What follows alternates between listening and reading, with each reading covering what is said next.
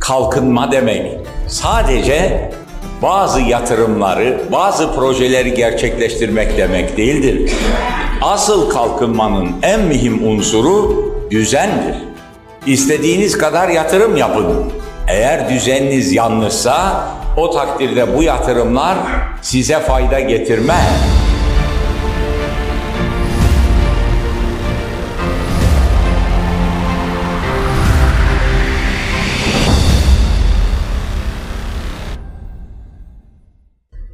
Bizim bu seminerimizin, konferansımızın mevzuu adil düzendir.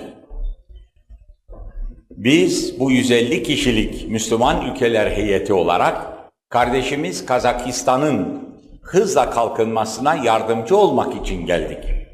Ancak hepimiz çok iyi bildiğimiz gibi kalkınma demek sadece bazı yatırımları, bazı projeleri gerçekleştirmek demek değildir. Asıl kalkınmanın en mühim unsuru düzendir. İstediğiniz kadar yatırım yapın. Eğer düzeniniz yanlışsa o takdirde bu yatırımlar size fayda getirmez. Bundan dolayıdır ki biz hem yatırım yapmaya geldik hem de istiyoruz ki Kazakistan'daki ilim adamları vasıtasıyla Kazakistan'da bir yanlış düzen teşekkül etmesin. İnsanlara saadet getiren bir düzen kurulsun. İşte bunun için de bildiğimizi, inandığımızı duyurmayı bir kardeşlik vazifesi saydık. Hepinize haber vereyim ki bugün konuşacağımız adil düzen üzerinde Türkiye'de yüzden fazla profesör 25 yıldan beri çalışmışlardır. Bugün de 1700 tane profesör adil düzen çalışmasına katılıyor. Böylece yıllardan beri yapılmış olan çalışmaların bir özünü size bir fikir vermek için ancak burada takdim edebileceğiz. Neden yıllardan beri Türkiye'de birçok profesör adil düzen üzerinde çalışmışlardır, adeta ömürlerini buna hasretmişlerdir. Bunun sebebini herkesten iyi Kazakistan'daki kardeşlerimiz biliyor. Çünkü Kazakistan'daki kardeşlerimiz bundan önce Çarlık işgali altında komünist, kapitalist rejimin insanlara saadet getirmediğini gördüler. 70 senede komünist rejim insanlara saadet getirmediğini gördüler. Onun için insanlara saadet getirecek bir düzenin ne kadar mühim olduğunu Kazakistan'daki ilim adamlarımız herkesten daha iyi bilmektedir. Önce hemen şunu ifade etmek istiyorum ki bu konferansımız çok önemli bir dönüm noktasında yapılıyor. Çünkü komünizm insanlara saadet getirmediği anlaşıldı ve bir nevi iflas etti. Bugün şimdi onun yerine yeryüzünde başta Amerika olmak üzere batılılar bir kapitalist nizamı yeryüzüne yaymak için çalışıyorlar. Ancak ne var ki kapitalist nizam da insanlığa saadet getiremez. Zaten getiremiyor. O da aynen komünizm gibi çöküyor. Bunun için bütün insanlık bugün yeni bir düzen arayışı içindedir. Bu sebepten dolayı da ki bu konferansımızı sadece Kazakistan bakımından değil, bütün dünya bakımından en önemli bir dönüm noktasında yapıyoruz. Komünizm ve kapitalizm bunlar insanlığa saadet getirmiyor. Neden? Çünkü insanlık tarihini incelediğimiz zaman insanlar asırlar boyu o günün şartlarına göre adil düzen içinde yaşadılar aslında. Ancak ne var ki bilhassa 16. asırdan sonra sömürgecilik vasıtasıyla Avrupa'daki insanlar ellerine sömürerek bir sermaye geçirdikten sonra bildiğimiz gibi yavaş yavaş Avrupa'da kapitalist nizam kuruldu. Banka demek faiz masası demektir. 16. asırda İtalya'da hatta 12. 13. asırdan itibaren pazar yerlerinin kenarında bankaların kurulduğunu görüyoruz. Bu bankalar pazardan alışveriş yapacak insanın parası yoksa ona faizle para veriyor. Şu ceketi 100 liraya alacak parası yok. 100 lirayı ben vereyim ama 6 ay sonra sen bana 200 lira ver diyor. Bilhassa Yahudiler, Siyonistler bu işi büyük bir gayretle geliştirdiler. Böylece yavaş yavaş Avrupa'da kapitalist nizam gelişti. Ancak ne var ki bu nizam insanlara saadet getirmedi. Bunun üzerine bu haksız nizama karşı bir reaksiyon olmak üzere sosyalizm ve komünizm ortaya çıktı. Fakat sosyalizm ve komünizmin de insanlara saadet getirmediği işte bu 70 sene esnasında görüldü. Bu olay şuna benziyor. Bakınız araba düz bir yolda gidiyordu. Kapitalizm vasıtasıyla düz yolda giden araba yolun sağına devrildi. Komünizm ise bu arabayı kurtarayım diye ortaya çıktı ama bu sefer arabayı yolun soluna devirdi.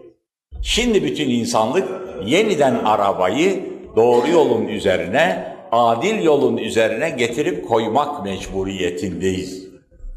Karl Marx kapitalizmi tenkit ederken kapitalizmin faizi haksızlık sebebiydi. Bunu ortadan kaldıralım dedi. Doğru söylüyordu ama bir hata yaptı. Faizle beraber karı da, ticareti de ortadan kaldırdı. Bu yanlıştı. Faiz başka, çalışan insanların ticaretten yaptıkları kar başka. Faizle beraber karı da kaldırırsanız araba yolun soluna devrilir. Yine Karl Marx bu arabada kapitalist nizamda fiyatları tekeller tanzim ediyor. Sermaye, büyük gruplar fiyatları tanzim ediyor. Her ne kadar serbest pazar diyorlarsa da o lafta kalıyor. Büyük konsernler fiyatları karteller tespit ediyor. Bunlar fiyatı tespit etmesin derken serbest pazarda fiyatların teşekkülünü de ortadan kaldırdı. Fiyatları masa başında tespit etmeye, ekonomiyi masada planlamaya kalktı. Onun için düzelteyim derken daha büyük hatalar yaptı. Bundan dolayı araba sol tarafa devrildi. Özetleyecek olursak komünizmin insanlığa saadet getirmemesinin temelinde komünist nizamın mülkiyet hakkını tanımaması, insanlara çalıştıklarının karşılığında kazandıkları malın sahibi olduğu hakkını tanımaması yüzünden üretim gelişmedi. Fiyatlar serbest pazarda teşekkül etmediği için ekonomi israfa sürüklendi. Fiyatın serbest pazarda teşekkül etmesi demek, ihtiyaç neyse onun üretilmesi mekanizması demektir. Onun için ekonominin can alıcı bir noktasıdır. Ama fiyatlar serbest pazarda teşekkül etmezse, masa başında tespit edilirse israf olur. Böylece ve de mülkiyet hakkı tanımadığı için, ticaret tanımadığı için teknoloji gelişemedi. Bu sebepten dolayı geri kalındı ve insanlara saadet getiremedi. Ancak kapitalist nizam böyle saadet getiremezken e, komünist nizam, kapitalist nizam saadet getiriyor mu? Hayır. Kapitalist nizamın bünyesinde beş tane mikrop var. Yanlış bir nizam, haksız bir nizam. Bu beş tane mikrop şunlardır. Kapitalist nizamda faiz var, faiz. Yani çalışmayan insan oturduğu yerde sermayesi vardır diye çalışanların hakkını alıyor. Faiz demek bu demektir. Haksız bir düzendir. Çalışanları eziyor. Onların hakkını sömürüyor. Faiz dolayısıyla. Bu faizlerin hepsi sonunda fakir fukaraya ödetiliyor. Faizler maliyetlerin içine giriyor. Masraflara yazılıyor, fiyatların içine giriyor. Faiz yüzünden yatırımlar pahalı oluyor. Faiz yüzünden üretim pahalı oluyor. Faiz yüzünden işsizlik çıkıyor. Böylece faiz bütün ekonomiyi haksız bir şekilde tahrip ediyor. Kapitalist nizamda bundan başka serbest piyasa deniyorsa da devlet her şeye müdahale ediyor. Bilhassa vergi koyuyor. Adım başına vergi, vergi, vergi. Türkiye'de 4000 çeşit vergi maddesi var. Vergi ve fon. Vergi, vergi, vergi. Hiç iş yapamazsınız. Nereye adım atsanız her şeyin içi vergiyle dolmuş. İşe başlarken vergi, üretirken vergi, piyasaya çıkartırken vergi, vergi, vergi. İşte kapitalist nizamın ikinci mikrobu da bu haksız vergiler. Bundan başka kapitalist nizamda yönetimler karşılıksız para basıyor darphanede. Ve bu karşılıksız bastığı parayı piyasaya sürüyor. Herkesin cebindeki parayı bu mekanizma ile çalıyor. Darphane mikrobu. Para basılıyor, piyasaya çıkartılıyor, herkesin hakkı çalınıyor. Bundan başka kapitalist nizamda paranın değeri emirle, emirle değiştiriliyor, düşürülüyor. Vatandaşın cebindeki para her gün değerini kaybediyor. Dondurma gibi eriyor. Haklara tecavüz ediyor. Para değerinin emirle hükümetler tarafından ayarlanılması insanların hakkını çalıyor. Bir zulüm düzenidir. Bundan başka kapitalist nizamda bankalar bu faizci çalışma şekliyle fakirin parasını alıyor, zengine götürüp veriyor. Her banka bir emme basma tulumbadır. Fakirden alıp zengine verir. Çünkü bankaya yatırılan mevduat faizi düşüktür. Bankadan kredi alanın faizi ise yüksektir. Bu alınan kredilerin faizleri masrafların içine giriyor fiyatlara. Fakir fukara satın aldığı mallarla bu faizleri ödüyor. Ancak bu faizler banka sahipleri ve en büyük sermaye sahibine gidiyor.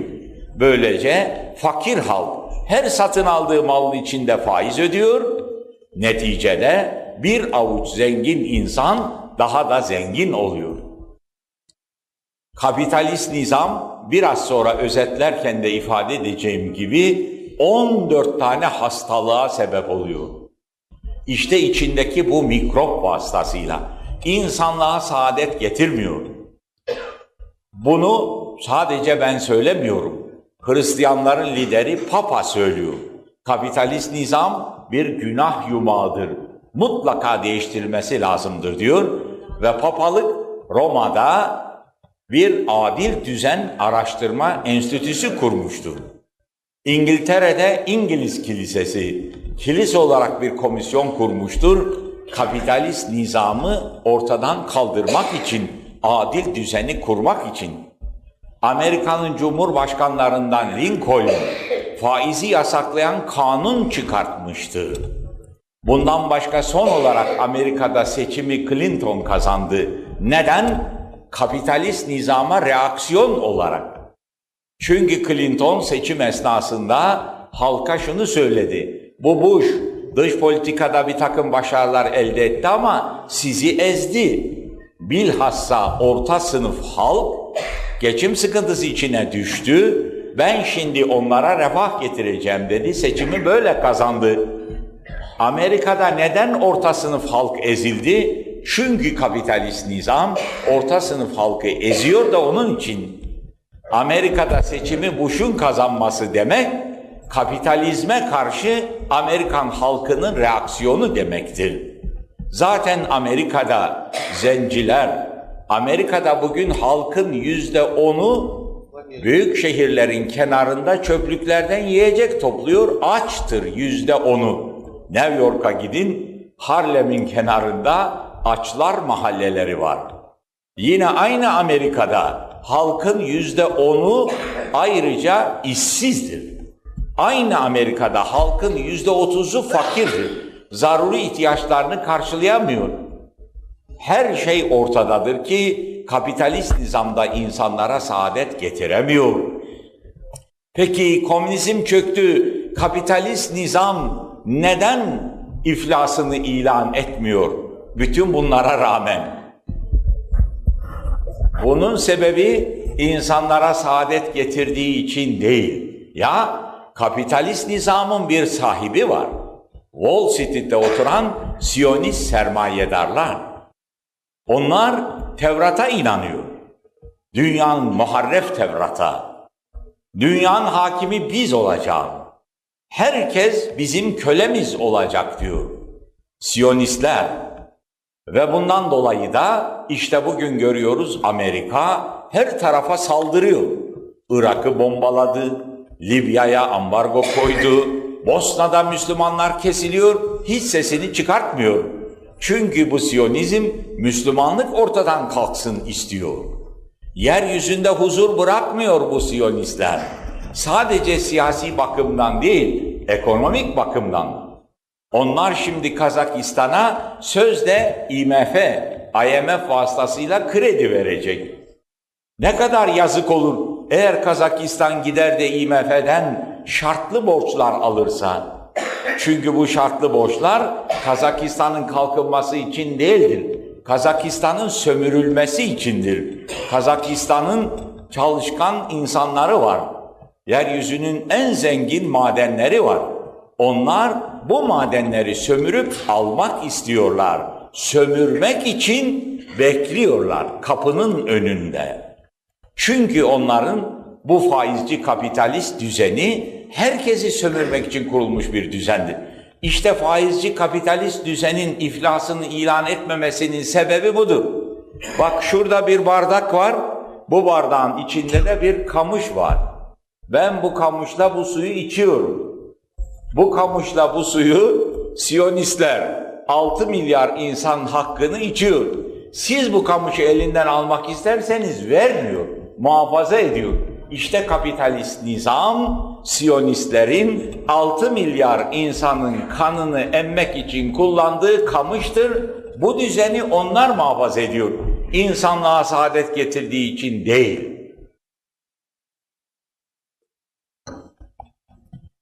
Şimdi bu genel açıklamadan sonra size Türkiye'de biz nasıl eziliyoruz? Bunu kısaca açıklayarak daha vazı, daha berrak bir hale getirmek istiyorum. Bunun için müsaade ederseniz size birkaç tane şekil göstermek istiyorum.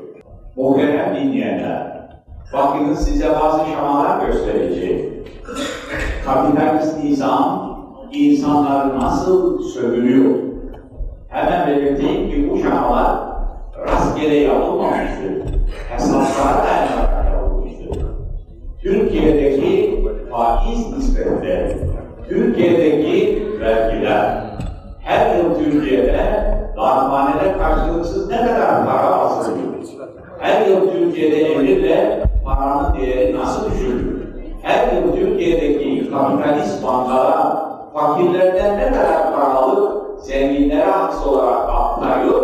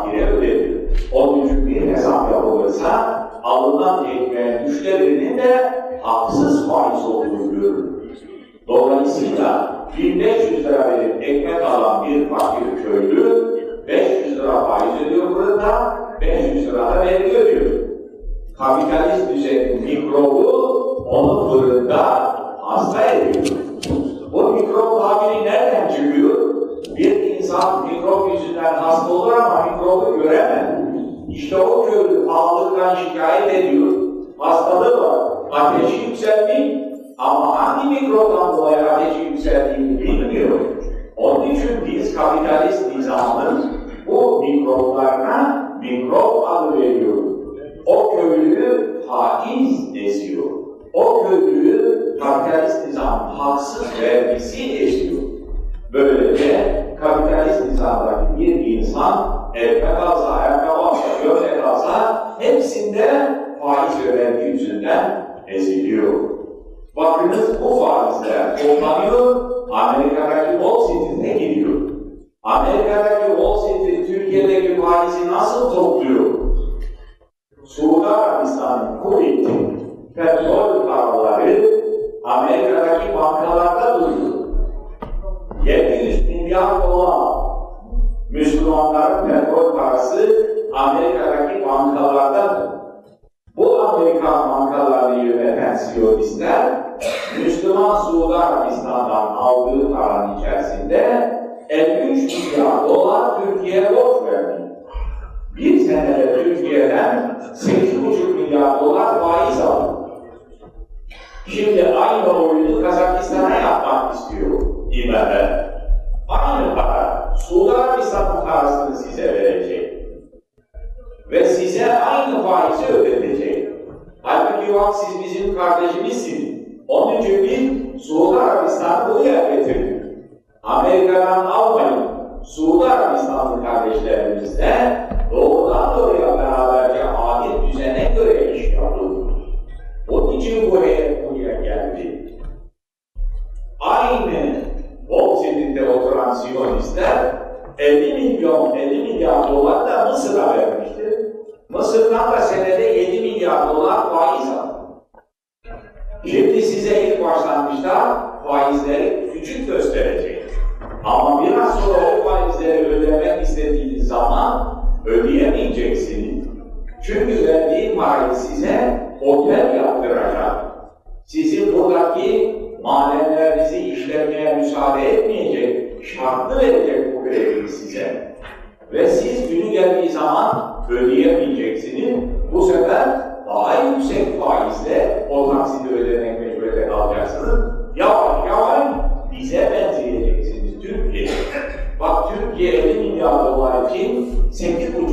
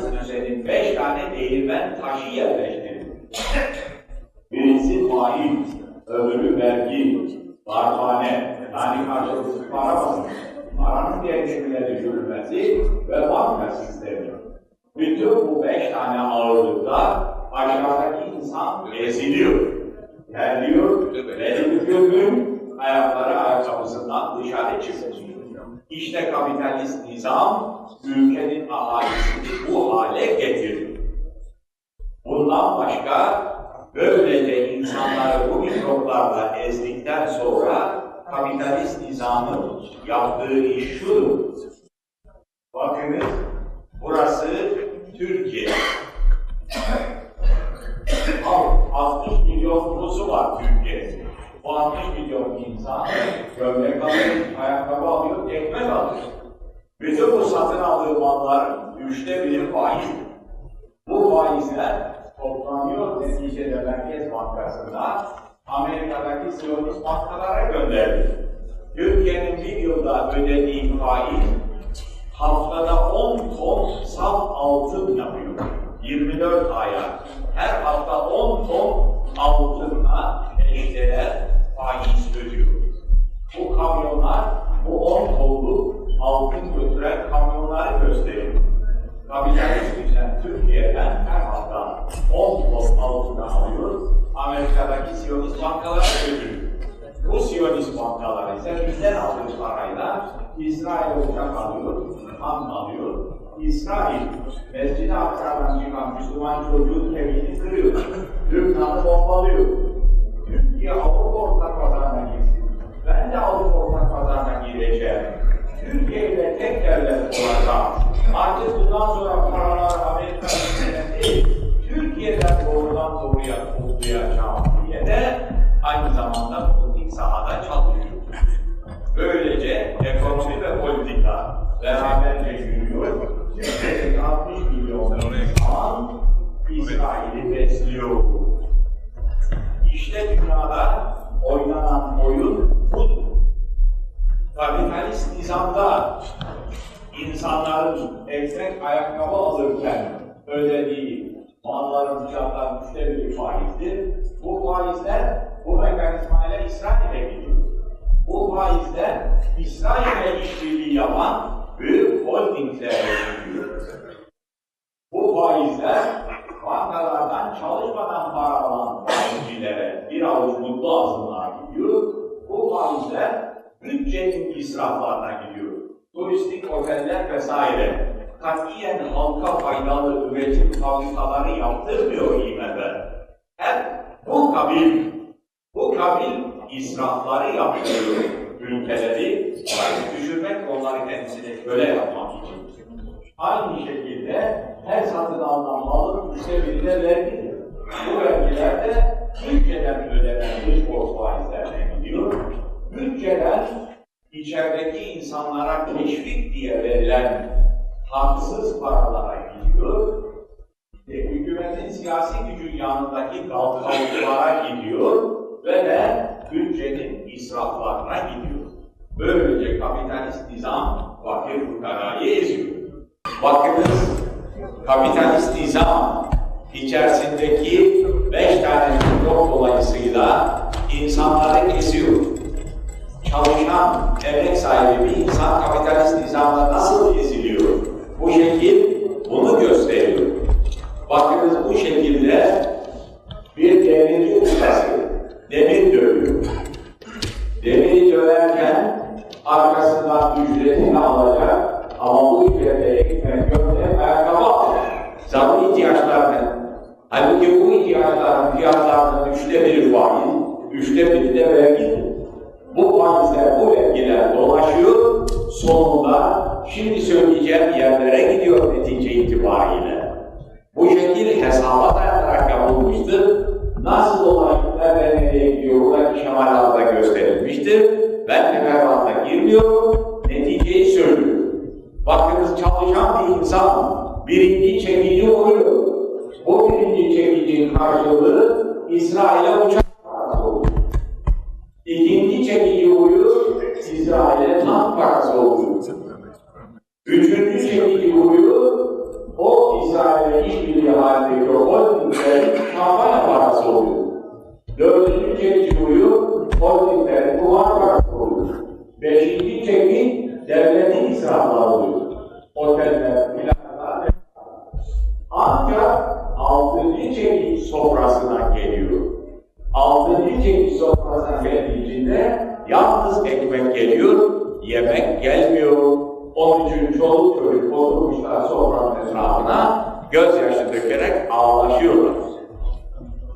Altı çekiçten bir tek çekiç kendisinin oluyor, beş tane çekiç götürülüyor İsrail'e ve onunla işbirliği halindeki zengin holdinglere intikal ediyor.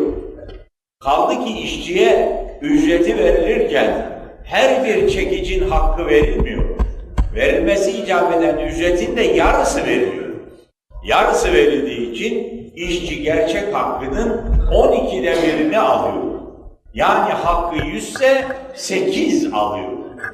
Böylece Türkiye'deki mevcut şartlar altında kapitalist nizam hakkı 100 olan insana 8 veriyor. 8. 92'sini elinden haksız olarak alıp götürüyor. Ses yok. Peki. 92'sini elinden haksız olarak alıp götürüyor. İşte bu Şam'a bu gerçeği gösteriyor. Bundan dolayıdır ki kapitalist nizamda sırtında taş taşıyan bir insan sadece bu taşı taşımıyor. Aynı zamanda bu nizamın bu nizamın faiz, vergi, darbane, kambiyo, kredi yüklerini taşıyor. İsrail nişanı tankırı, işbirlikçi holdingler şampanyasını, devletin israflarını taşıyor. Kapitalist nizam insanları böyle eziyor. Bakınız bu kapitalist nizam eski firavunlar zamanında taş taşıyan esirler gibi insanları kullanıyor. Eskiden esirler piramitler için taş taşıyordu firavunlar zamanı. Bugünkü kapitalist nizamda da insanlar taş taşıyor, Firavun'un piramidi için değil, İsrail'in uçağı ve tankı için. İşte kapitalist nizamın oynadığı rol budur. Muhafaza edilmesinin, bu nizamın her ülkeye yayılmak istenmesinin sebebi de budur. Bakın size şimdi kapitalist nizamda bir hesap veriyorum. Türkiye'de çalışan bir işçi muhasebeye gidiyor. Hakkı yüz mü? Muhasebede kendisine yüz verilmiyor. Önce gelir vergisi ve sigorta kesiliyor. Yüz yerine 66 alıyor. Üçte biri kesiliyor, muhasebeden çıkıyor. Ondan sonra fırına gidiyor. Fırında ekmek alırken ekmeğin üçte biri faiz. Bu faiz vasıtasıyla 66'nın üçte biri kendisine alıyor, 44 kalıyor. Ekmeğin üçte biri vergi. Ekmeğin içine girmiş olan vergi. Bunun da üçte biri bu vergi vasıtasıyla haksız olarak alıyor, kaldı 30. Adam fırından evine geliyor, fakat devlet darphanede karşılıksız para basıp piyasaya sürüyor, cebindeki paranın dörtte birini böyle çalıyor, kaldı 22. Ondan sonra devlet emirle paranın değerini düşürüyor, dörtte biri de böyle gidiyor, kaldı 16. Bu işçiye 200 verilmesi lazımken 100 ücret veriyor. Gelir dağılımında zenginler çok almış, fakirler az almış. Bu gelir dağılımını düzeltmek için işçinin iki misli fazla para alması lazım. Onun için 16'yı da ikiye bölüyoruz, 8 çıkıyor. Dolayısıyla kapitalist nizam hakkı 100 olan insana 8 veriyor. 92'sini elinden haksız olarak alıyor. Kapitalist nizam insanları ezdiği gibi devletleri de aynı şekilde hem borca köle yapıyor hem de devletleri borç içerisinde boğuyor. Bakınız burada Türkiye'nin 83 ve 90 yılları arasında bu aldığı 50 milyar dolar faizden dolayı ne hale düştüğü gözüküyor. Şu bütçenin açık yüzdesi. 90 senesinde açık yüzde 12 idi bütçenin. 1983'te ise yüzde 6 idi. 90'a gelince 12 oldu. Bütçeden ödenen faiz 90 83 senesinde yüzde 7 idi. 90 senesinde bütçenin yüzde 20'si faize gider Aynı zamanda bütçenin dolayısıyla iç borçlar için ödediği miktar transfer faslı bu da yüzde 45'e çıktı. Seneden seneye hep bütçe borç ve faize gidiyor. Böylece devlet yatırım yapamıyor. İşsizlik artıyor. Türkiye'de bugün 9 milyon işsiz insan var kapitalist nizam yüzünden. Bakınız size bu şamalarla şunu anlatmış oldum. Kapitalist nizamın içerisinde beş tane mikrop var dedim. Faiz, haksız vergi, darphanede karşılıksız para basılması, para değerinin eline düşürülmesi ve banka sistemi fakirden alıp zengine veren banka sistemi. İşte bu beş tane mikrop kapitalist nizam olarak şuradaki 14 tane hastalığı meydana getiriyor. Birinci hastalık başlangıçta da söylediğim gibi açlık hastalığıdır. Bütün kapitalist ülkelerin yüzde onu açtı. Aç demek en zaruri ihtiyacını temin edemiyor. Çünkü kapitalist nizam hep fakirden alıp zengine veriyor tabakayı eziyor. Bundan başka yüzde otuzu fakir. Bütün kapitalist ülkeler, Amerikan, İngiltere'nin, Fransa'nın yani insan gibi yaşamak için ihtiyaçlarını temin edemiyor. Bundan başka pahalılık, insanların kazançları ihtiyaçlarını karşılamaya yetmiyor. Fiyatlar çok yüksek ve pahalı geliyor.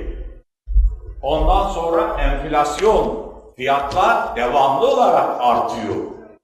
Sonra işsizlik, kapitalist nizamda faiz yüzünden yatırımlar pahalı oluyor. Üretim pahalı oluyor. Yatırım ve üretim az olduğu için işsizlik artıyor. Bütün Avrupa'daki kapitalist ülkelerde yüzde on en az işsizlik var. O ülkeler bizim gibi ülkeleri sömürdükleri halde sömürecek ülkesi olmazsa bütün bu felaketler daha da büyür.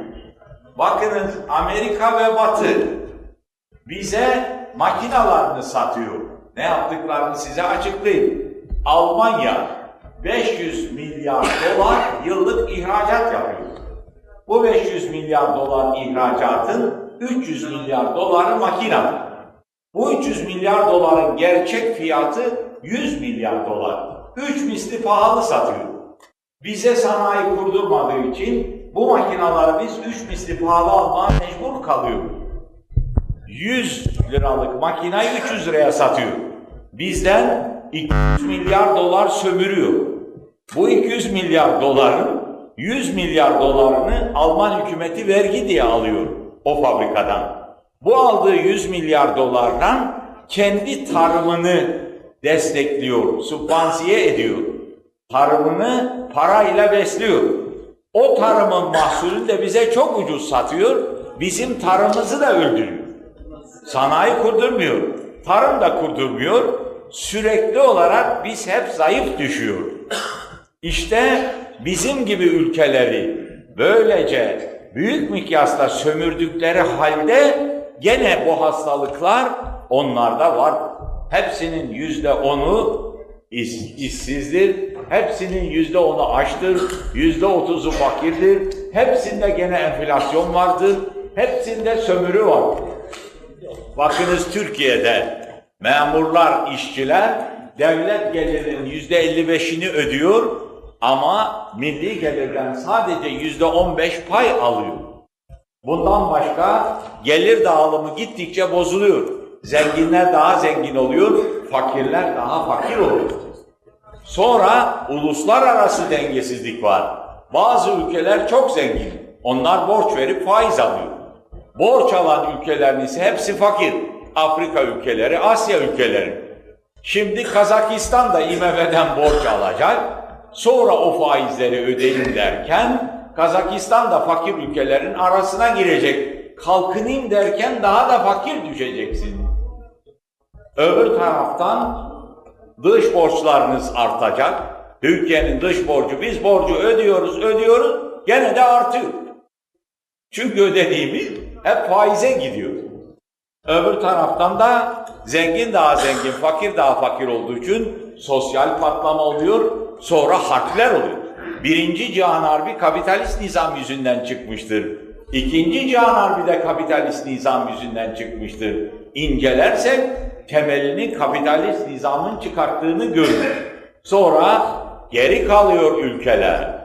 Çünkü faizle sömürülüyor. Bundan başka kapitalist nizamda rüşvet, mafya ve anarşi oluyor. Bundan başka çünkü kapitalist nizam haksız bir nizam. Öbür taraftan kapitalist nizamda ahlak tahrip oluyor. Ahlak çöküşü. Bugün Avrupa'daki uyuşturucu ve AIDS hastalığının hızla yayılmasının sebebi temelinde kapitalist nizam yatmaktadır. İşte böylece sizlere kapitalist nizam nasıl insanları eziyor kısaca tanıtmaya çalıştım. Bakınız kapitalist nizamda yapılan iş şudur. Vatandaş bir presin üstüne yatırılmış. Şurada gördüğünüz gibi. Bu bir kazaklı genç. Sırtına kapitalist nizamın piresi konmuş. Bu kazaklı gencin kanı, canı şuhuride toplanıyor. İktidar pompası bunun kanını iki tane ara depoya basıyor. Bankalar ve hazine. Buradan İsrail'e Siyonist sermaye gidiyor. Onunla işbirliği yapan bir avuç zengin holdinge gidiyor. Faizcilere, iktidarın yakını nankavuklara, iktidarın yakını akrabalara ve bütçenin israflarına gidiyor. Sonunda vatandaşın kanı canı bu mekanizma vasıtasıyla alınıp işte buralara gitmektedir. Onun için kapitalist nizamın insanlara saadet getirmesi mümkün değildir. Komünizm gibi kapitalist nizamda çökmeye mahkumdur. Başlangıçta da söylediğim gibi eğer halen çökmemişse bunun sebebi Wall Street'te oturan Siyonistlerin emme kamışı olduğu için insanların kanını emiyor, onlar bunu muhafaza ediyorlar. Siz burada bu kapitalist nizama dönmeyecek olursanız aynı Siyonistler size ne güçlükler çıkartırlar. Türkiye'de bize karşı bu güçlükler çıkartıldığı gibi.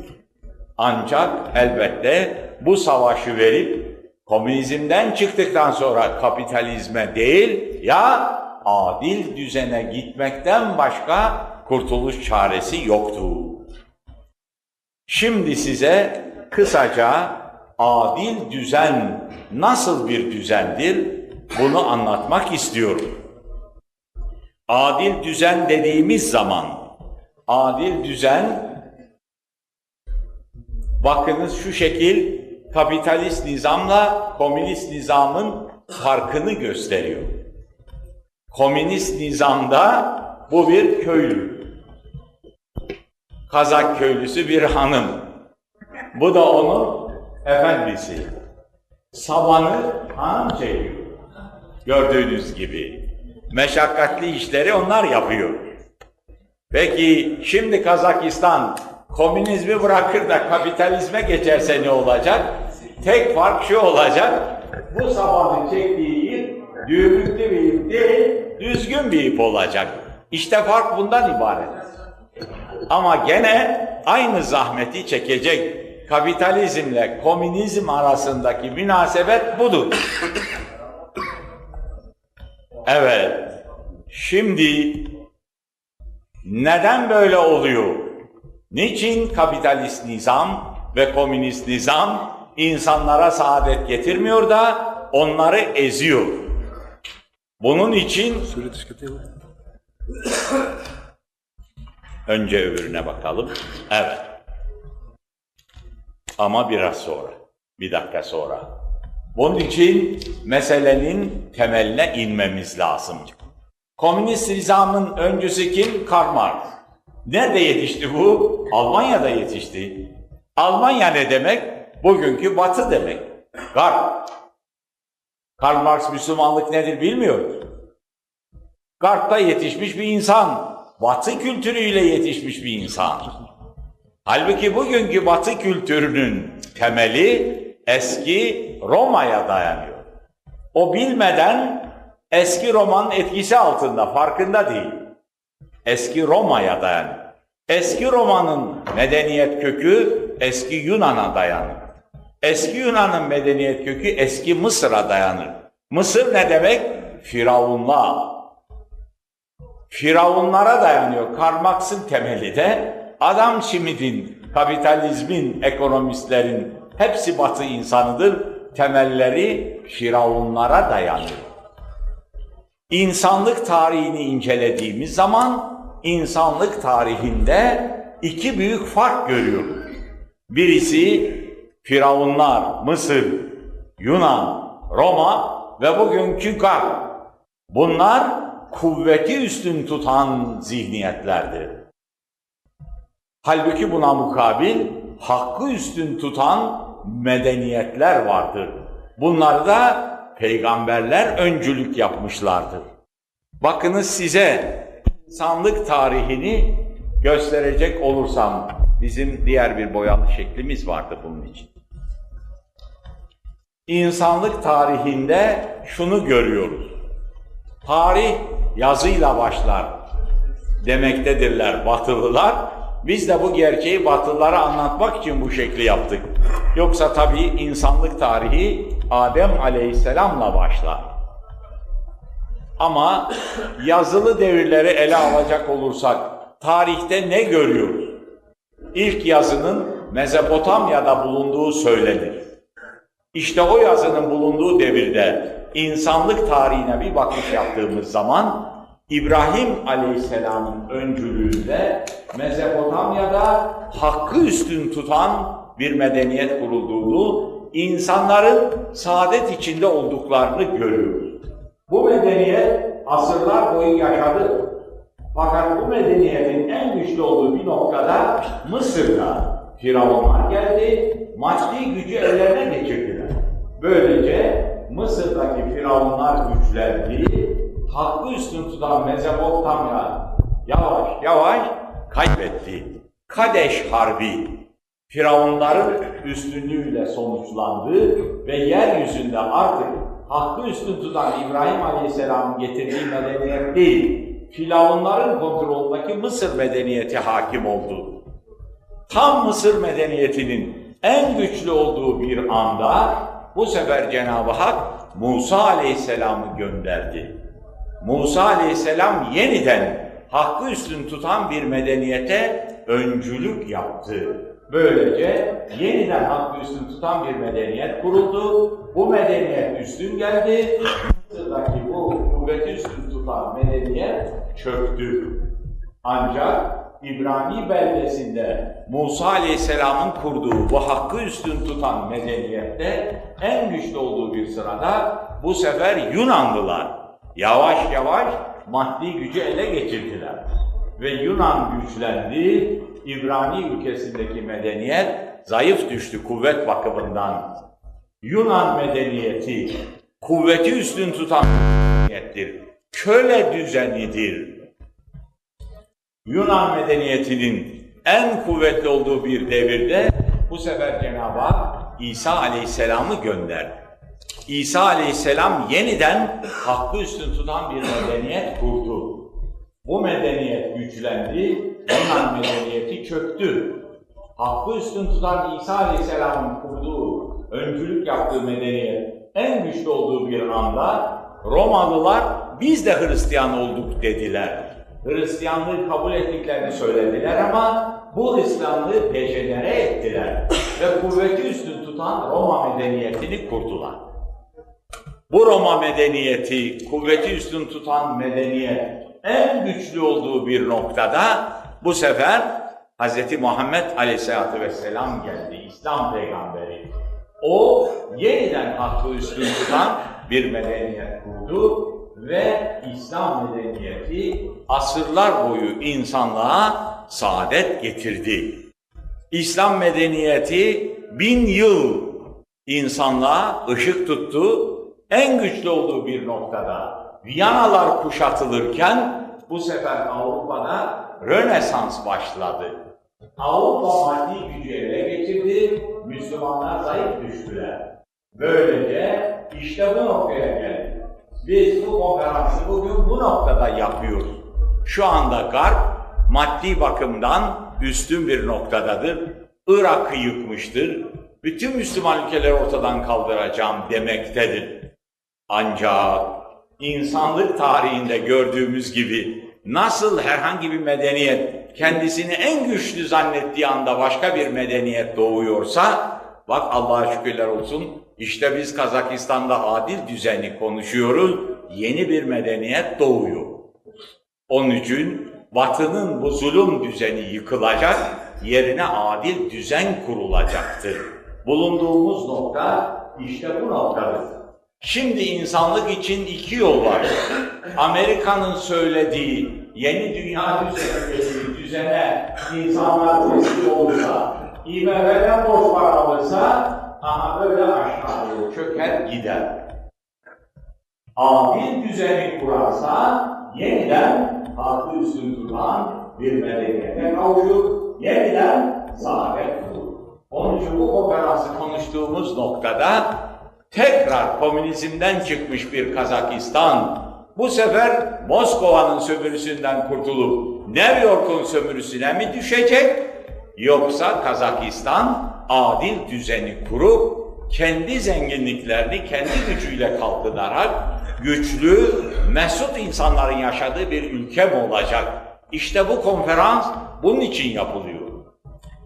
Böyle dünyayı kasıp kavuran, ezen, kapitalist nizamı zorla yürütüp sömüren, Siyonist sermayeden medet umarsanız, bu felaketin içine düşersiniz. Adil düzeni kurarsanız, yeniden 8 bin yıllık tarihi bulunan Kırgızistan, yeniden güçlü bir ülke olur. Bu dönüm noktasında konuşuyoruz. Bu inandıklarımızı gelip konuşmak bizim için bir kardeşlik vazifesidir. Burada Kazakistan'ın en kıymetli profesörleri var.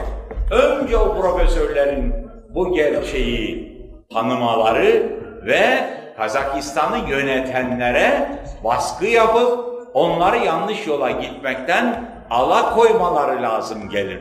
Başka türlü kurtuluş çaresi yoktur. Bundan dolayı biz bu gerçekleri Kazakistan'daki kardeşlerimize duyurmaya çalışıyoruz.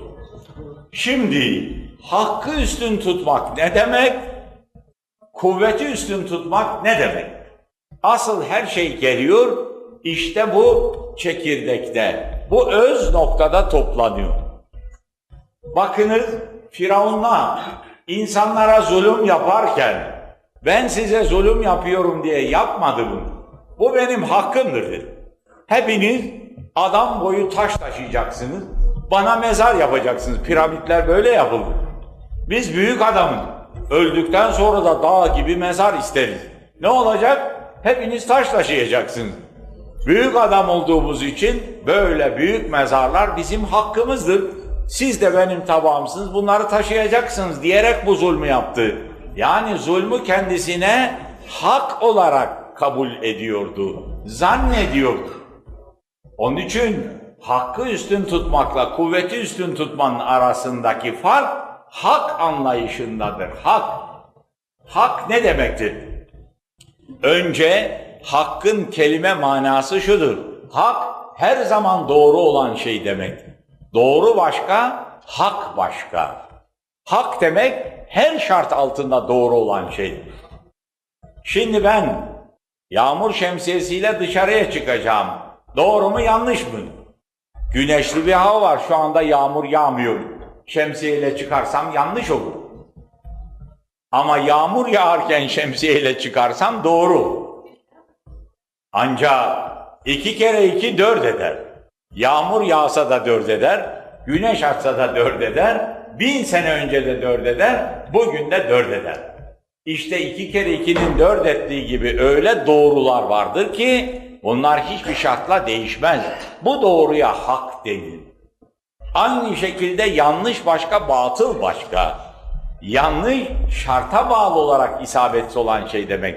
Batıl ise her şart altında yanlış olan şey demek. Firavunların inanışı batıl. O hak diyor ama hak değil, batıldır. Yanlıştır. Her şart altında inanışı yanlıştır. Neden? Çünkü bak Firavunların hak anlayışına göre hak dört şeyden çıkıyor. Firavun, Yunan, Roma, Garp, Clinton, Bush. Bunlar aynı makineden imal edilmiş insanlardı. Düşünce sistemleri aynıdır.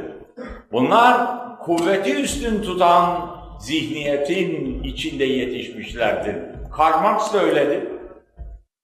Adam Smith de öyledir. Çünkü bunlar Batı medeniyetinde yetiştiler. Bak bunların hak anlayışı. Hak kuvvetten doğar diyorlar.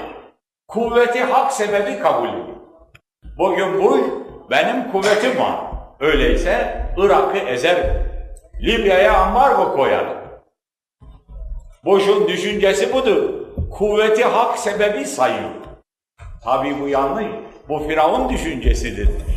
Hak kuvvet sebebi olur. Eğer hak kuvvet sebebi olsaydı hep filler haklı olurdu. Çünkü en kuvvetli yaratık fil denebilir.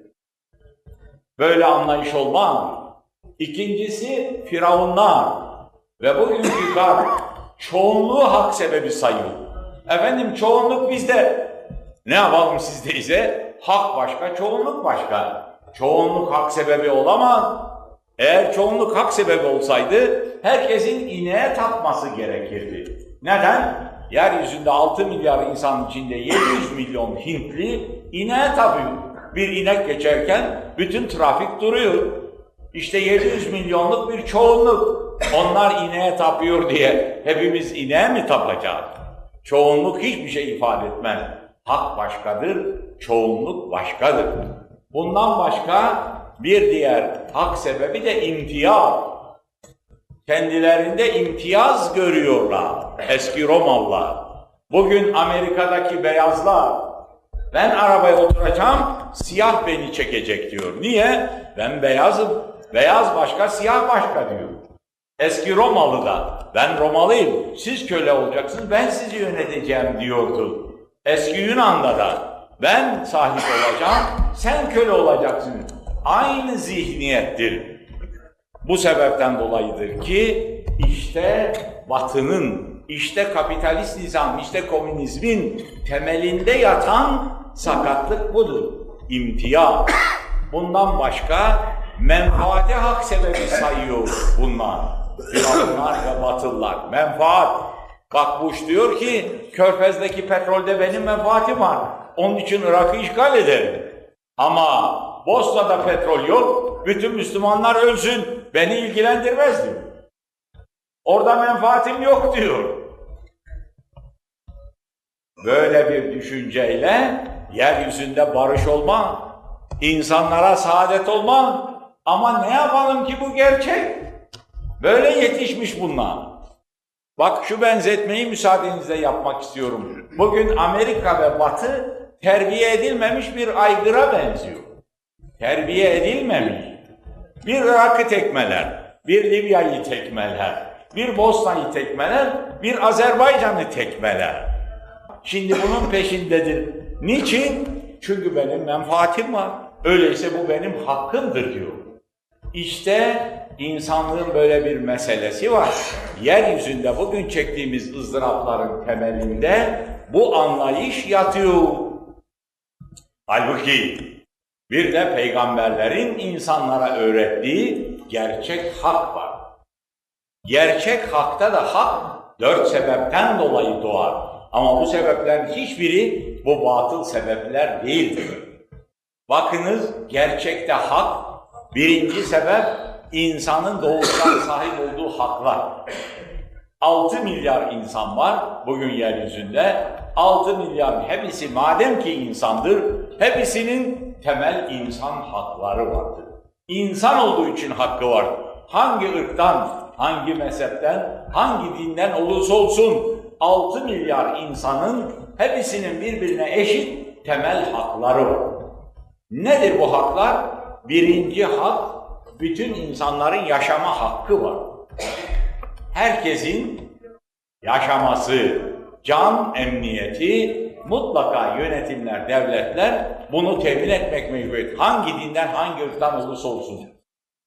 İkincisi herkesin ırz ve namusunun, neslinin korunması hakkı var. Hangi mezhepten, hangi ırktan, hangi dinden olursa olsun. Yine bütün insanlar için aklın korunması, bütün insanların aklının korunması bir insan hakkıdır. Çünkü akıl insanların kurtuluşu için en önemli bir meziyettir. Onu köreltirseniz o insan kurtulamaz. Bundan dolayı bütün insanların uyuşturucuyla, alkolle zehirlenmeleri insanlığa yapılan bir kötülüktür. Aklın muhafazası gereklidir. Yine bütün insanların mülkiyet hakkı vardır. Çalışmış, kazanmış, öyleyse helal olarak aldığı malın sahibi olabilir. Dolayısıyla o insandan artık o hak bir daha geri alınamaz. Yönetimler bu insan haklarını korumakla mükelleftirler. Kimse kendi inancını başkasına zor kullanarak kabul ettirme hakkına sahip değil. İnsanlar kendi inancını başkasına tatlı dille ikna ederek anlatmak suretiyle kabul ettirebilirler. Yoksa inanca zor tatbik edilmez. İşte bütün insanların 6 milyar insanın böylece 5 tane mühim temel hakkı vardır. Bu insan olmaktan dolayı herkesin hakkıdır. İkinci bir hak sebebi emek. İnsanlar çalıştığı zaman bu bir hak sebebidir. Ben çalışmışım, şu insanın menfaatini arttırmışım veya onun zararını azaltmışım. Bu bana hak doğurur, ona da vecibe doğurur. Diğer bir hak sebebi karşılıklı rıza ile yapılan mukavele. Hak sebebidir. Oturmuşuz, beraberce mukavele yapmışız. Bu yapmış olduğumuz mukavelede birbirimize tanıdığımız haklar ve vecibelere riayet etmemiz lazım gelir. Diğer bir hak sebebi de adalettir. Adalet gereği doğan haklar var.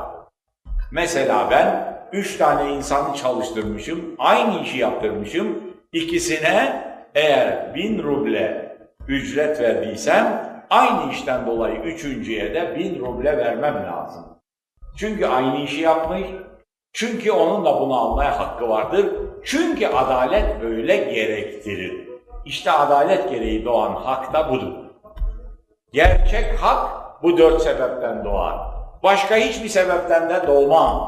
Ne kuvvetten, ne çoğunluktan, ne imtiyazdan, ne de çıkardan hak doğmaz. İşte insanlık tarihi. Gerçek hakka bağlı olanlar ve de yanlış bir şekilde hak diye kendinde zulüm vehbedenler. Bunların bunların arasındaki farktan dolayı insanlar ya saadet bulmuş veyahut da zulüm içinde yaşamıştır. İşte komünizm ve kapitalizm bu anlayışın birer sistemidir. Adil düzen ise bu anlayışın bir düzeni. Onun için temelden farklıdır. Komünizm ve kapitalizm iki ikiz kardeştir. Bu anlayışın doğurduğu kardeştir. Kuvveti üstün tuttuğu için bir ezen ve ezilen sistemidir. Aradaki tek fark şudur, komünizmde ezen siyasi güçtür. Bütün insanları ezmiştir. Kapitalizmde ezen ise sermaye gücüdür. Wall Street'te oturan siyonistler onlar bütün dünyayı eziyor. E ezildikten sonra hangisi ezerse ezsin. Bu bir şey fark etmez. İkisi de ezen ve ezilen sistemidir. Onun için insanlığa hiçbirisinin saadet getirmesi mümkün değildir. Biz yeryüzündeki 6 milyar insanın saadetini mi istiyoruz? Öyleyse bu 6 milyar insanın tabi olacağı düzen, nizam, sistem hakkı üstün tutan bir sistem olmalıdır. Saadete ancak hakka bağlı olarak ulaşılabilir. Kuvveti üstün tutan sistemlerle saadete ulaşılamaz. Onun için işte adil düzen bu hak anlayışında olan bir düzendir. Adil düzen herkese bu beş tane temel hakkını tanır. Adil düzen emeğin hakkını tanır. Adil düzen anlaşmalara sadakat gösterir. Adil düzen adildir, adalet gereği doğan hakları tanır. Ama kuvveti hak sebebi saymam, çoğunluğu hak sebebi saymam, kimseye imtiyaz tanımaz, hiç kimsenin menfaatini gözetmez ve menfaati hak sebebi saymam. Adil düzenin birinci özelliği işte budur. Gerçek hakka bağlı olmak, hakiki hakka bağlı olmaktır. Adil düzenin bugünkü bu kapitalist, bu komünist düzenlerden temeldeki farkı buradan doğmaktadır madde bir. Madde iki, adil düzen, tabii bir düzen. İnsanların yaratılışına uygun tabii bir düzen. Şimdi bu ikinci özelliği açıklamak istiyorum. Bakınız adil düzende bu düzen insanlar içindir. İnsanlara saadet getirecek olan bir düzeni inşa etmek, kurmak, ortaya koymak için önce insanı iyi tanımamız lazım. İnsan nedir? Hepimiz biliyoruz ki son zamanlarda genetik ilmi üzerinde çok çalışmalar yapılmıştır. Gerek tıp yüzünden, gerekse tarım yüzünden öyle bir buğday başağı yapalım ki bir buğdaydan, bir başaktan 500 gram buğday alalım. Bunun için genetik çalışmaları üzerinde büyük çalışmalar oluyor. Hepimizin bildiği gibi. Irsi hastalıkları önlemek için daha çocuğun ruşeym halindeyken kromozomunu etkileyelim, irsi hastalığı önleyelim veya çok zeki insan olmasını temin edelim gibi arzular yüzünden de genetik ilmi üzerinde çok yoğun çalışmalar yapıldığını hepimiz biliyoruz. Bu çalışmalar bugün göstermiştir ki bütün nebatlar, hayvanlar ve insanlar netice itibariyle bir tek hücreden meydana gelmektedirler. Bir dişi, bir erkek hücre birbirine karışıyor, bir tek hücre olur. Bu hücreden ya nebat çıkıyor, ya hayvan çıkıyor veyahut da insan çıkıyor. Nasıl oluyor bu iş? Bu hücrelerin hepsinin bildiğimiz gibi bir kabuğu var, içinde plazması var, bir de ortasında çekirdeği var, kromozom. Kabuk ve plazma nihayet bu kromozomu beslemeye ve muhafaza etmeye yarıyor. Asıl o mahlukun nasıl bir mahluk olacağı kromozom vasıtasıyla belli oluyor. Cenab-ı Hak, o kainatı yaratan Cenab-ı Allah, o kromozomun içerisine öyle bir özellik koymuş ki, o kromozom eğer bir nebat kromozomuysa, yavaş yavaş karşılaştığı şartların içinden bir nebat meydana geliyor. Bir hayvan kromozomuysa o kromozomdan bir hayvan meydana. Bir insan kromozomuysa o kromozomdan da insan meydana geliyor. Tıpkı bir video kaset gibi. Siz şu video kaseti, bu ufacık bir kaset, eğer videonun içine koyarsanız televizyonda o kasetin içindeki filmi seyredersiniz. Şu olaydan sonra bu, bu olaydan sonra bu gelir. Eğer başka bir video kaset koyarsanız bu sefer de başka bir filmi seyredersiniz. İşte kromozom bir nevi video kaset gibi bir şey. Bunun içerisinde Cenab-ı Hak o mahlukun bütün özelliklerini baştan vermiş. O mahluk o şartlarla karşılaştığı zaman yavaş yavaş yavaş ya nebat oluyor, ya hayvan oluyor, ya insan oluyor. Ancak son zamanlarda yapılan araştırmalar o kadar ileri gitti ki bu araştırmalar nebatların kromozomunun tek merkezli olduğunu gösteriyor. Hayvanların kromozomunun iki merkezli olduğunu gösteriyor. İnsanların kromozomunun ise üç merkezli olduğunu gösteriyor. Bundan dolayıdır ki insanlar ayrı bir mahluktur. Hayvandan insan olmam. Bugün bütün ileri ilim artık Darwin nazariyesinin kabul edilemeyeceğini açıkça gösteriyor. Çünkü iki merkezli bir kromozom olan hayvandan bir insan meydana gelemez. İnsan olması için daha ilk noktada onun üç merkezli bir kromozom olması lazım gelir. İşte bu üçüncü merkez. Cenab-ı Hakk'ın insanlara daha hilkatte ilk yaratılırken kromozomun içine koymuş olduğu bu üçüncü merkez insanlara hayvanlardan farklı özellikler veriyor. İnsan başka mahluk, hayvan başka mahluk. Nedir insanı hayvandan farklı yapan özellikler? Bu özellikler incelendiği zaman görülür ki dört tane mühim özellik vardır. İnsanı hayvandan ayıran. İnsan öyle bir mahluk ki Cenab-ı Hak bu insana doğruyla yanlışı ayırma özelliği vermiş. İnsan doğru ve yanlışı ayırıyor. Bunu ayırabilecek bir düşünce kabiliyeti vermiş insana Cenab-ı Hak. İnsan iki kere ikinin dört ettiğini biliyor. Üç derse yanlış diyor. Beş derse yanlış diyor. Doğru ve yanlışı insan biliyor. Ama bir kedi doğru ve yanlışı bilmez.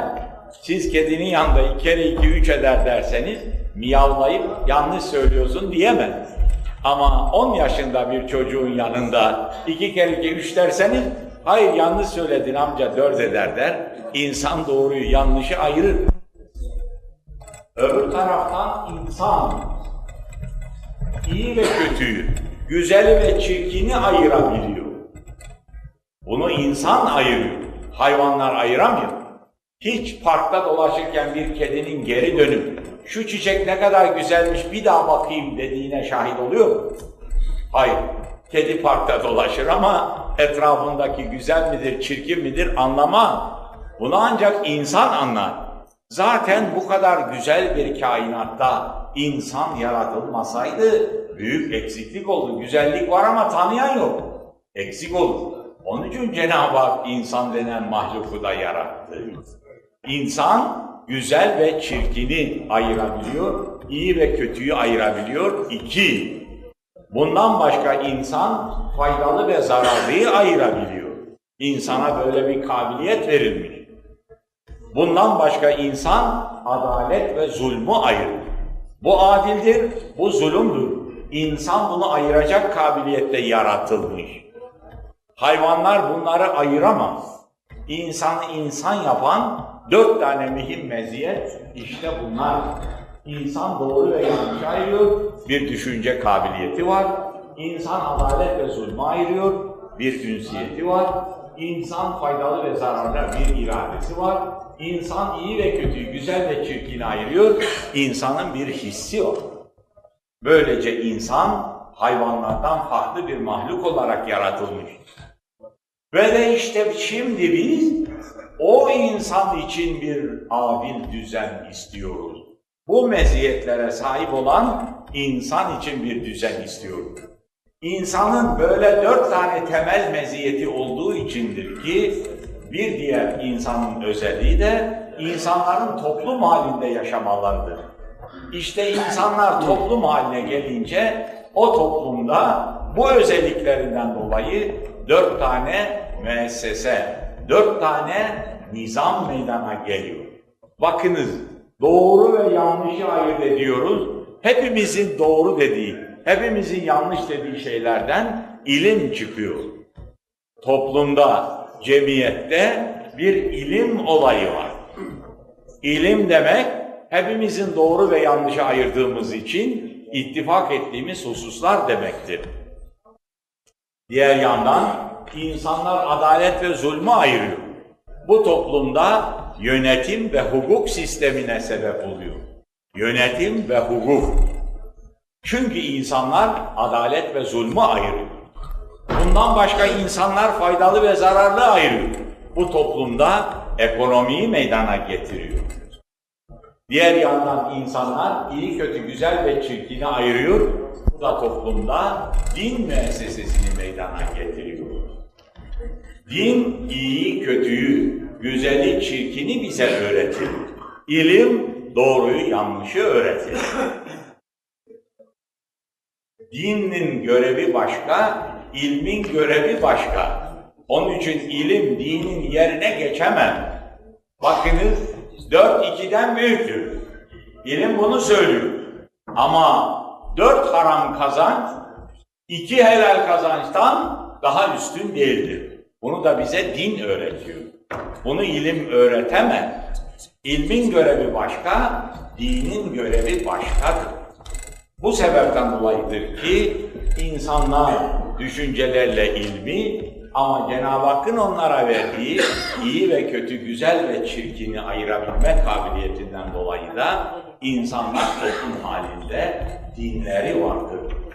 İşte böylece insanlardan meydana gelmiş olan toplumda bir adil düzen kuracak isek, bu düzen bu dört tane müesseseyi tanzim etmelidir. Bu düzen içerisinde bir ilim düzeni olmalıdır. Bu düzen içerisinde bir yönetim, hukuk, siyaset düzeni olmalıdır. Bu düzen içerisinde ekonomi düzeni olmalıdır. Bu düzen içerisinde bir iyi insan yetiştiren ahlak düzeni olmalıdır. Böylece bu düzen insanlara saadet getirecek bir düzen olması için insan yaratılışına uygun olarak dört tane düzen olması icap eder. Aynı zamanda da aynı toplumun içindeki bu dört tane düzenin mutlaka birbiriyle de uyum içinde olması lazım. Bunların uyumunu temin etmek için de bir genel düzen olması icap eder. İşte bunun için adil düzen beş tane ana düzenden teşekkül ediyor. Bir, genel düzen. Toplumun bütün bu düzenlerin ahenk içerisinde olması için. İki, bir ilim düzeni. Üç, siyasi ve hukuki düzen. Dört, ekonomik düzen. Beş, ahlaki düzen. Böylece toplumun içerisinde adil düzen beş ayrı düzenden meydana gelir. Bu düzenlerin hepsi hakkı üstün tutan, insanlara saadet getirecek esaslara sahip olan birer düzen olması lazım. Bu düzenlerin birbirlerine dejenere etmemesi, karışmamaları lazım, birbirlerini bozmaması lazım, ahenk ve uyum içinde çalışmalar lazım. Tıpkı bir insan vücudu gibi. İnsanın vücudunda bir kemik sistemi var. Kemik kendine mahsus vazifeleri yapıyor. İnsanın vücudunda bir adalet sistemi var. Bu adalet kendine mahsus vazifeleri. İnsan vücudunda bir sinir sistemi var. O da kendi görevini yapıyor. Bir de damar, kan sistemi var. Bu da kendine ait vazifeleri yapıyor. Ancak bütün bunların hepsi de bir uyum içerisinde çalışıyor. Hepsi kendisine ait görevleri intizam içerisinde, kendilerine ait adil ölçüler içerisinde vazifelerini yapıyor, hem de uyum içindedirler. İşte bundan dolayıdır ki komünist nizam, kapitalist nizam insanlığa saadet getirmez. Neden? Her iki nizamda da siyasi güç diğer düzenlerin hepsine karışıyor, hepsini bozuyor. Komünizmde, kapitalizmde kanser olmuş bir vücuttur. Kemik adelenin işine karışıyor. Adele sinirin işine karışıyor. Ondan dolayı bu sistemler insanlara saadet getiremiyor. Mesela siyasi güç gelmiş dine karışıyor. Hayır, dini böyle inanmayacaksın, şöyle inanacaksın diyor. Siyasi gücün dine karışmaya hakkı yok. Din kendi kuralları içerisinde yürümelidir ahlaki düzen. Siyasi güç ekonomiye karışıyor. Her türlü vergiyi koyuyor. Her türlü faizi koyuyor. Her türlü tahribatı yapıyor. Böylece siyasi güç ekonomiyi tahrip ediyor. Siyasi güç ilmi güce karışıyor. Bu kitabı okuyacaksın diyor. Böyle okuyacaksın diyor. Hayır, ben o kitabı okutmayacağım. Başka kitap okutacağım. Daha faydalı şey öğreteceğim. Buna müsaade etmiyor. Onun için siyasi güç kalkınmaya mani oluyor. Siyasi güç gelişmeye mani oluyor. Kapitalizm ve komünizm bundan dolayı insanlara saadet getiremiyor. Halbuki adil düzende bütün bu düzenlerin hepsi kendi temel esaslarına uygun şekilde çalışırlar ve de hem de aynı zamanda aralarında da insan gücünün olduğu gibi bir uyum ve ahenk var. Şimdi bize saat bir oldu mu? Oldu. Evet. O halde burada konuşmayı kesiyoruz. İnşallah arkadan kısa bir toplamayla çalışmaların bu bölümünü tamamlayacağız. Hepinize gösterdiğiniz alakadan dolayı teşekkürlerimi arz ediyorum. Bir kere daha bu seminerimizin, konferansımızın faydalı olmasını diliyorum. Sağ olun, var olun.